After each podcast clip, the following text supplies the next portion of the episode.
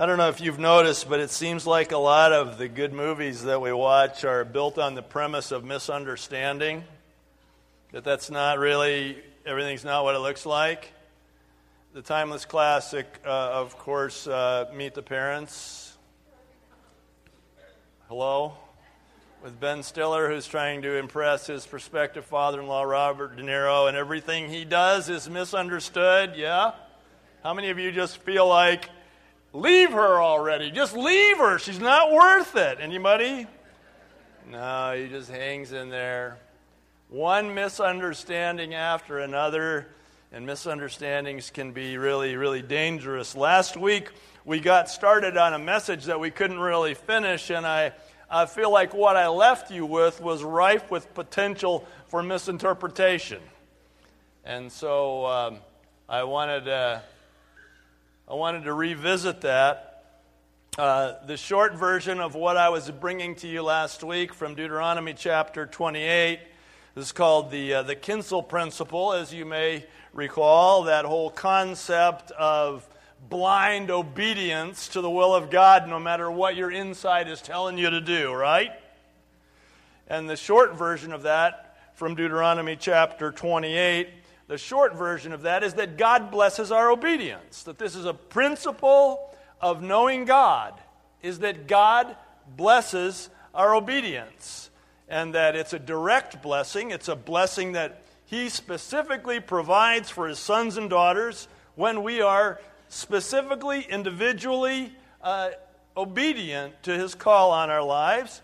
And that it's also a proportional blessing, that the more we develop a lifestyle of obedience to God and the things that he says to us in his word and by the Spirit, the more we develop that lifestyle of obedience, the greater the sense of blessing will be from the Lord.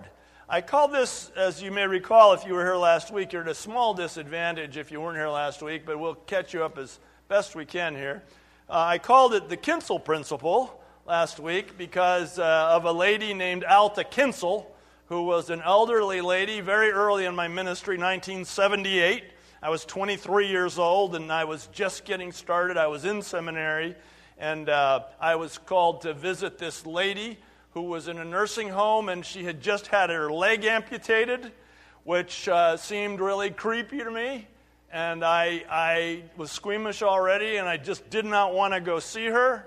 I argued with the Lord about why pastors shouldn't go visit sick people and all kinds of things, and, and that this wasn't in any of my seminary classes or anything.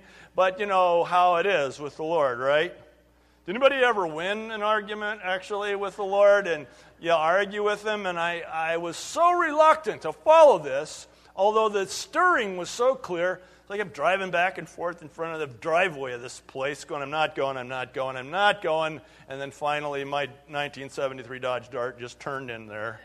And I parked and I went in and I saw this lady who, uh, Alta Kinsel, uh, well into her 80s, had lost a leg through some complications with diabetes, and she was grinning from ear to ear, and the love of the Lord was all over her and was coming off of her. And I am the one who was blessed when I walked in that room that day.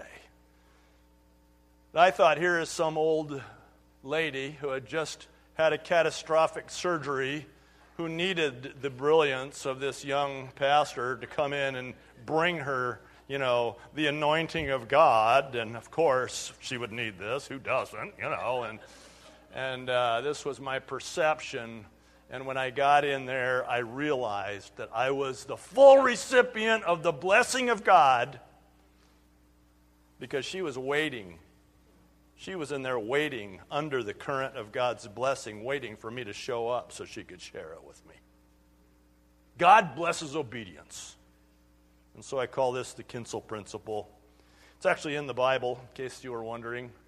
Many times, as we were studying in Deuteronomy chapter 28 last week, as we're working our way through the Bible, I told you we were going to take a break from that, but we didn't finish last week. We didn't finish Deuteronomy, so we've got to give her one more shot here so that we don't let uh, the possibility of misinterpretation run crazy here.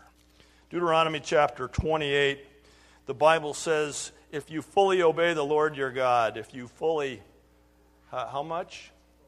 Fully obey the Lord your God and carefully follow all his commands I give you today, the Lord your God will set you high above all the nations on the earth.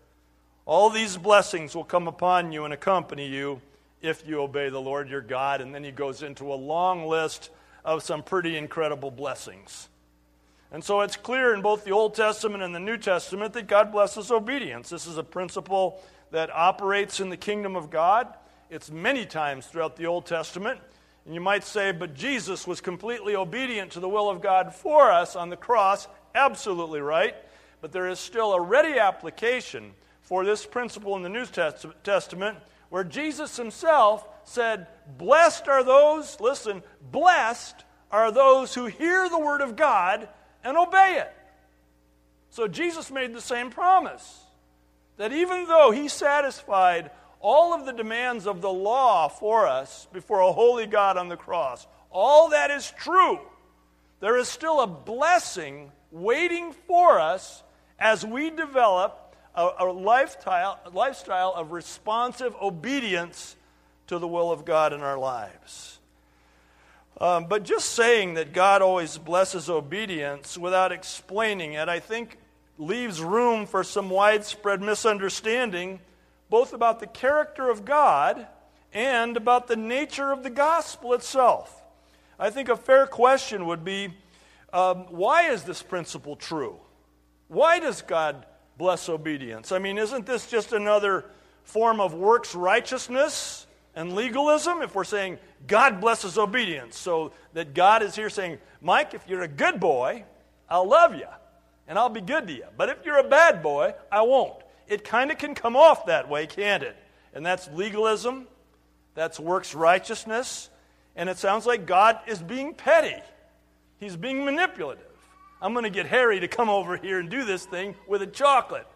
Sit, boy. Sit. Come on. Come on. Come on. Sit. Catch it. Catch it. There you go. Good boy. I mean, is that what this is about? What this principle is about?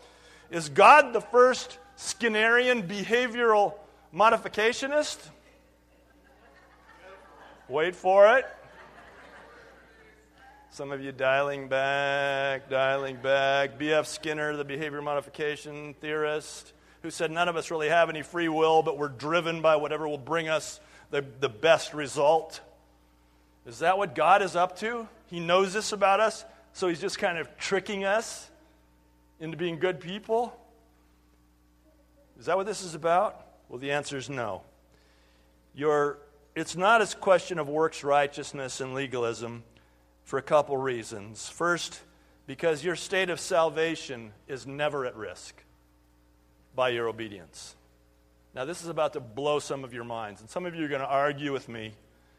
But your state of salvation, that is, whether you're saved or not, is never at risk by your level of obedience. What? It wouldn't be that way if I was God. I'm glad you're not God. Your state of salvation, whether you are saved or not, is not determined by your level of obedience, but by your faith in the finished work of Jesus Christ on the cross, who was fully obedient for you. Done. Ephesians chapter 2, verses 8 and 9 in your Bible. Turn back to the New Testament. Ephesians chapter 2, verses 8 and 9. And Paul here is in context. He's talking about the incredible change that happens in our lives when we really come to know the Lord. And he wants to be sure of one thing that even though our lives change and we start living a different life, he wants us to be sure we know that our state of salvation is not based on, on our acts, on our behaviors, but it's on our faith only.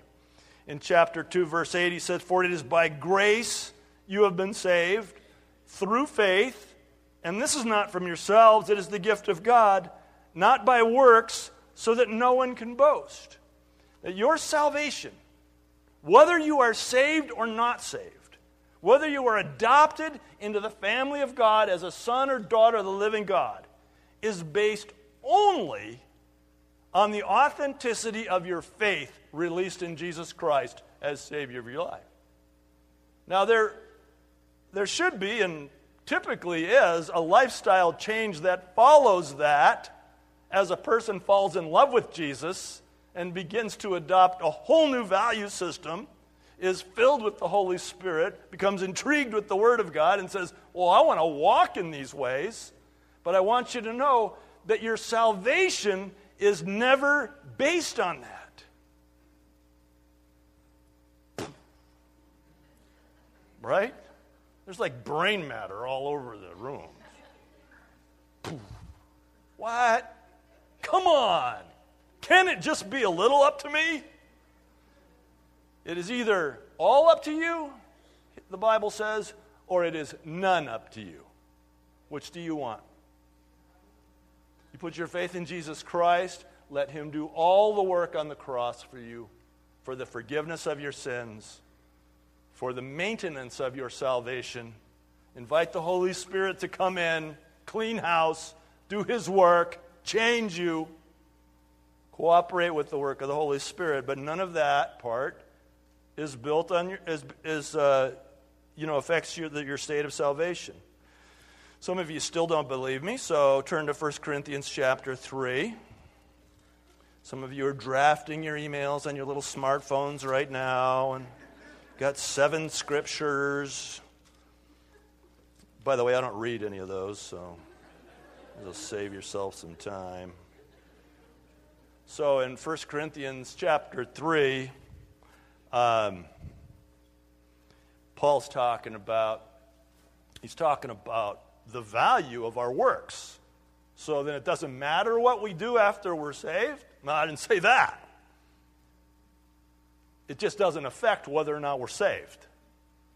And so he says this in 1 Corinthians 3, verse 10 By the grace God has given me, I laid a foundation as an expert builder, and someone else is building on. He's talking to the Corinthians. He's talking about different people will come and bless your life, lives in different ways. But he said, But each one should be careful how he builds. So it does matter what you do. For no one can lay any foundation other than the one already laid, which is Jesus Christ. So, first of all, the foundation of our salvation is Jesus Christ. Done. That's the whole deal right there. Is your faith in Jesus Christ today? Yes or no? Yes, yes or no? Yes. Then you're going to heaven after this. Glory to God. I don't mean right after this, but sometime after this, you're going to heaven after this. Because of Jesus. Because of Jesus Christ. Done. There's one foundation, he says, and that's Jesus. Now, he says, he says in verse 12, if any man builds on this foundation using gold, silver, costly stones, wood, hay, or straw. In other words, you're going to do stuff after you're saved. And some of it's going to be stuff that will last, and some of it's going to be stuff that is so temporal. I mean, how many of you sometimes lay your head down on your pillow at night and go, What was that? I mean, I don't think anything good happened today. Any, anybody? Uh, just thank you, God, that I'm saved. Anybody, or is it just me? All right. And then other days, you put your head down on your pillow and you go, Dang, that's good. That's good. Thank you, Lord. I think maybe we built with some something meaningful and eternal today. But he said, if anyone builds, his work, verse 13, will be shown for what it is, because the day, meaning the judgment day, will bring it to light. It will be revealed with fire. So there's a fire coming, Eddie. Welcome to Jesus. There's a fire ahead of you and me. There's a fire. What's the fire about? I thought that's why I was trusting in Jesus to miss the fire. And he said it will, he said because the day will bring it to light, it will be revealed with fire, and the fire will test the quality of each man's work. Well, what is it that survives a fire? Is the gold, right? Is the silver and the costly stones. What is it that doesn't survive the fire? Is the wood and the hay and the stubble, correct? He said, And the fire will test the quality of each man's work. Now, catch this. If what he has built survives, he will receive his reward. So there's stuff that's going to make it, and there's stuff that isn't. But notice that although our entrance into heaven, our citizenship in heaven, is built only on Jesus Christ, that apparently there's going to be some reward, some difference according to how we have lived our lives with Christ as our Savior because of what we're building with. He says, if it's burned up, he'll suffer loss. But look at this he himself will be saved. Why? Because Jesus is the foundation. He himself will be saved. You'll be saved if your faith is in Jesus Christ, but only as one escaping through the flames. This is not a good picture. To be the person in heaven who is naked and smells like smoke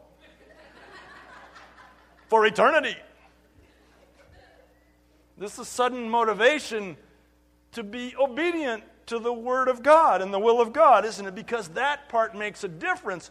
But it's not legalism, it's not works righteousness, because your salvation is never at risk in this whole obedience thing I'm talking about. Does that make sense? Say yes or I'll start again. Yes. Okay, good. The second thing, the second reason I say no, it's not works righteousness, is because what I'm talking about is more a matter of kingdom geography than anything else. Say, kingdom geography? Say, what is this thing of which you speak? and try to sound like Yoda, maybe. I got, I got, I'm going too far now, huh? It's second service, you know, it's like First service was so good. It's like playing the second half of a football game when you're like 40 points ahead, you know. I don't know, just throw something. You'll be all right. Just throw something. okay. Kingdom geography. The kind of blessing I'm talking about, the kind of blessing I'm talking about, listen, it's so important that you get this, is not something you are earning by your obedience. There, I've been obedient, God. It's not something you're earning by your obedience, but something you are receiving because of your geographical location in the kingdom of God. Try to think of it this way. I want to, I want to show you something about, about kingdom geography. So, let's say that God is here, and one of the, the most important thing that you must understand in this concept is this, this whole concept begins with the understanding that it is the heart of God to bless his people. It is the heart of God to bless his people. He's not just tolerating you, he loves you. And it is heart, it is his heart to bless you and to bless you with his own presence, to bless you with his own self. So don't miss this because this whole concept hinges on you believing that it is at the center of the heart of God to bless to bless you. This was his intention in the beginning, right? Did anybody get to Genesis 1 yet? Nobody? Really? Seriously? It's right at the beginning. So in Genesis, it's right in the, I mean, it's right there. Genesis 1 and 2. God creates stuff and he goes, This is good. This is good. This is good. And then he has this fellowship with us. It's, he made this garden for us. It's this heart of God to bless us. At the center of the heart of God is to bless us. And then this is interrupted by sin. So that sin comes into the world, breaks, breaks the, the, the loveliness, the tenderness of the relationship between God and man. And what was the consequence to man for sin? Separation. Put out of the garden. Who said that, Tim? You may go. Okay. Sit down.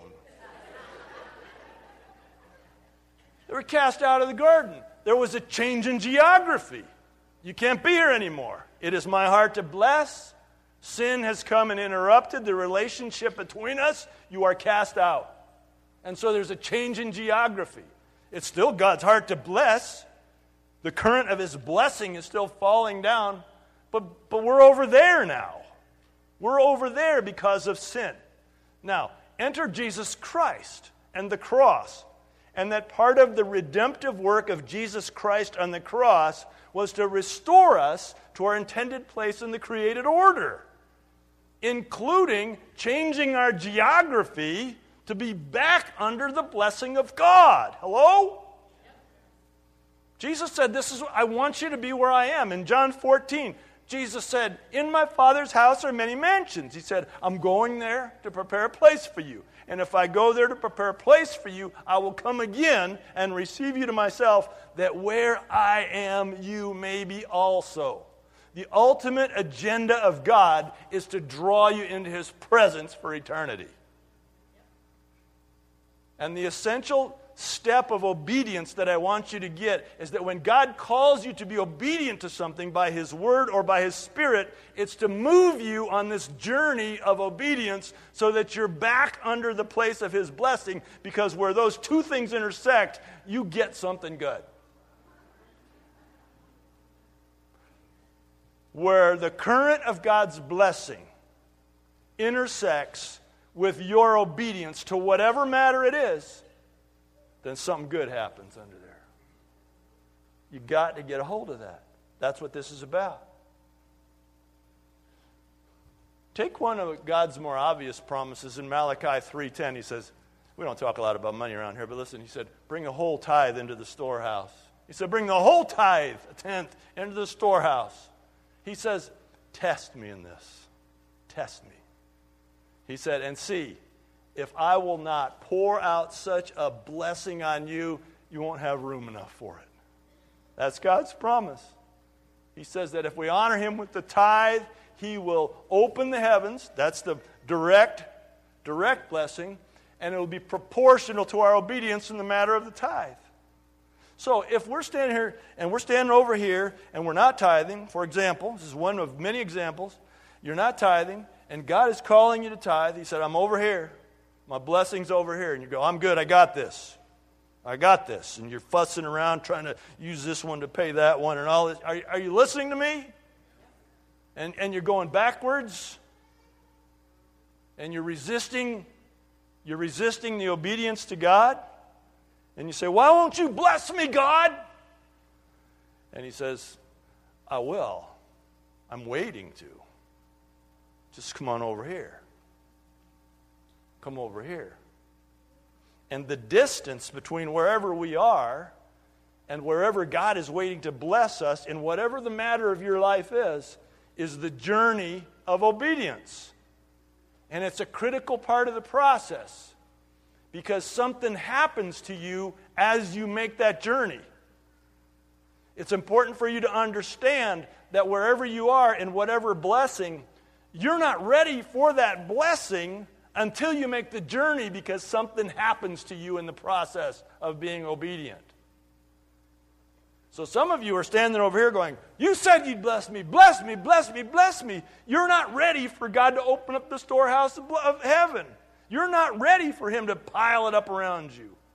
Because as you make this journey of obedience, you realize that it's not about the money at all and you become a generous person and you realize that you're a vessel of God's stuff and it doesn't matter.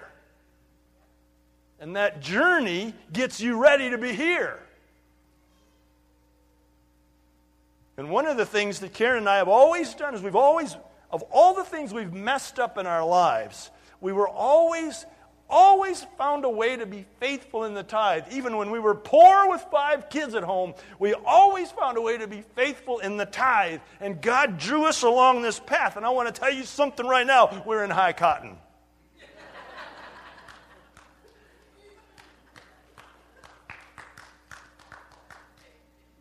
I don't mind saying so. There's nothing I can't put my hand to that God doesn't bless. I'm the king of Craigslist. They should turn it to Tom's list. I'm serious.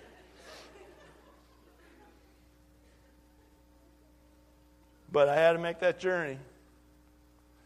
Wasn't ready to be here when I was over there. Apply that to whatever the issue of obedience is in your life. Whatever it is that God's saying. What is He saying? And you might be a person saying, Well, how come God just doesn't bring me the blessing where I am? Hey! I got one question for you. Seriously? Are, are you the center of the universe now? I mean, the Bible says that God is the center of the universe. It's not you. Go ahead, gasp. I know. But it's not you. But the other thing is so important is that it is the process of coming to God that prepares you to receive the blessing. Whatever that area, whatever that blessing is. I want a relational blessing. I want a relationship blessing, Lord. Are you being obedient in the relationships that you're in? Make the walk. Walk the hard walk. Make the hard choices. Fill in the blank. I guess what I want you to know is I've been reading this Bible for a long time. I've been trying to follow Jesus for a long time. I've been enjoying the company of the Holy Spirit for quite a while, and there's a blessing waiting for you just a few steps away. You don't earn the blessing by taking the steps already earned for you. It's just not where you're standing.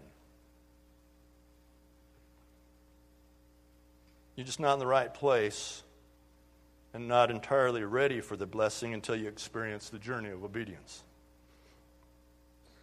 So God is always saying, Come over here, isn't He? God's always saying, Come over here. There's so many facets to our lives. And God's always saying, in some facet of our lives, isn't He? Come over here. Come over here. You're not in the center. And He's speaking that to you through the Word.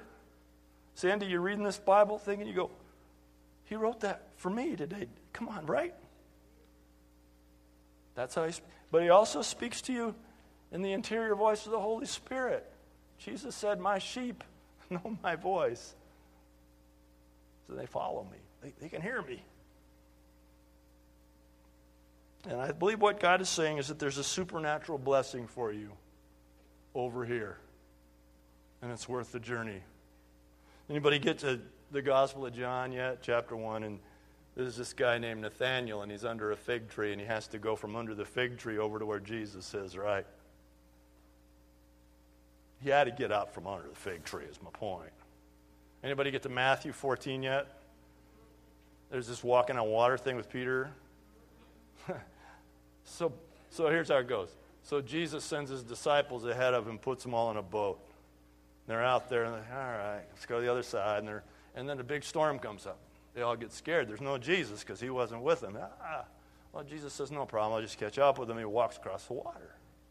They see him coming and they go, who wouldn't, right?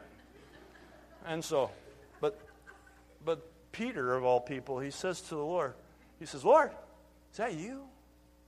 He said, if that's you, call me. Call me to come to you. Jesus says, bring it. and he called him. And there was a blessing waiting for Peter a few yards away from the boat on a stormy sea. And then Peter had a decision to make, right? I can, Jesus said, come. And he got out of the boat and he just sashayed right over to him, didn't he? Hello? You said you read it.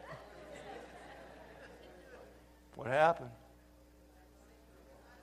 Took his eyes off Jesus. What did he look at? The water. Duh, people can't walk on water, and I'm doing it. He gets down to his neck, and he says, Lord, save me. right? Puts his eyes right back on Jesus. what did Jesus do? Why you got yourself in that mess? You get yourself out of it, right? That's, that's some of your God, right? says he reached out his hand, he picked him up, and he saved. Him. And they had to walk back to the boat. And 11 of his brothers going, Oh my God.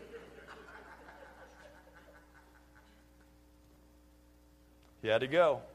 Why?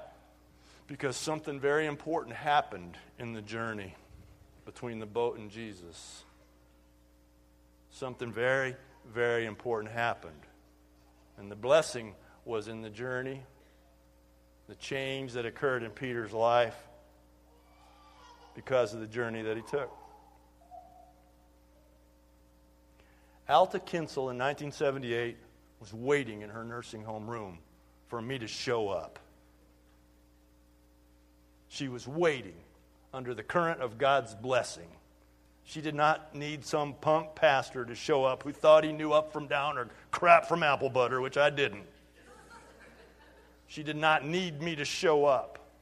She was enjoying the presence of God, the Spirit of God, the blessing of God. And God blessed me. God blessed me when I went. God was calling me to meet Him there.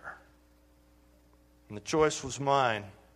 And the, that blessing, that blessing has come in a thousand ways since then, in a thousand hospital rooms since then.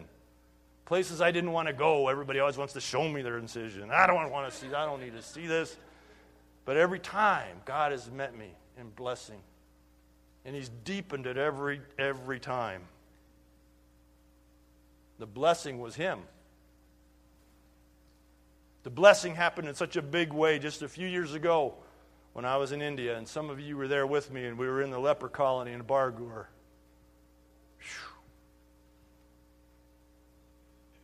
Leper colony where two or three hundred lepers live, and they're, they're cast offs. They're not allowed out of this fenced area, and they live in these huts that have concrete floors on these little straw mats that are literally this thick. And they live on the, in the darkness. Nobody ever goes. But we go. it was one of our one of our trips there, and I'd been there before, and this time I think there were about ten of you with us, and when we handed out blankets. We handed out blankets to all those people.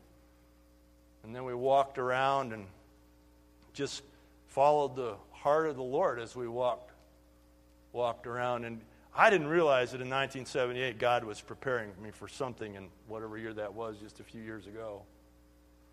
But walked up to this man who was sitting on a porch, and he was crying out to me for help in a language I didn't understand, but it was clear help me. Turns out he wanted me to take him with me. And he had his foot in a five gallon bucket, like a paint bucket, you know. It wasn't pretty at all, and he was soaking his foot in it.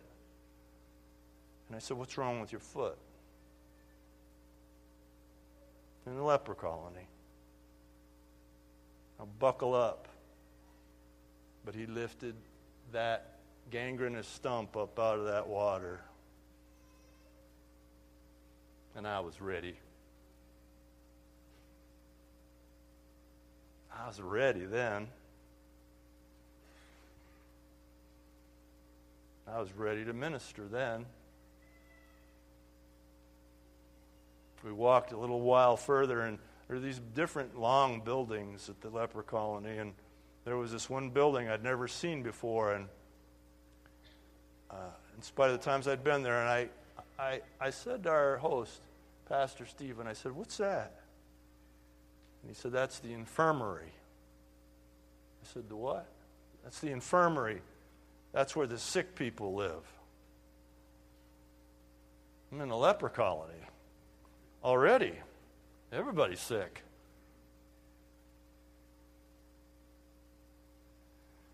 And the Spirit of the Lord stirred in my heart, and I said, uh, Can I go in there? And he turned away. He started to walk away. I grabbed his short little arm. I said, Stephen, can I go in there? He said, Yeah. go, he says. So I walked in there, and he walked in behind me. And in there were 10 or 12 people who looked half human. They were living on these little mats in the dark. They were see me and they'd put their hands out like this and cry out, do something. So the Spirit of the Lord just came over me, and I just knelt down by each one of them on the mat with them. I just put my hand on them. Prayed for each one of them. These are people, some of whom hadn't been touched by another human being for decades. And I just put my hand on them. Just prayed. Just prayed. Prayed for a blessing for these people. I believe God blessed them because He blessed me. He blessed me. the blessing that's under the Lord is the Lord. And it's just a few steps away. When you're listening to these matters of obedience, God is stirring in everybody's heart. And you go, but that'd be so hard. Yep.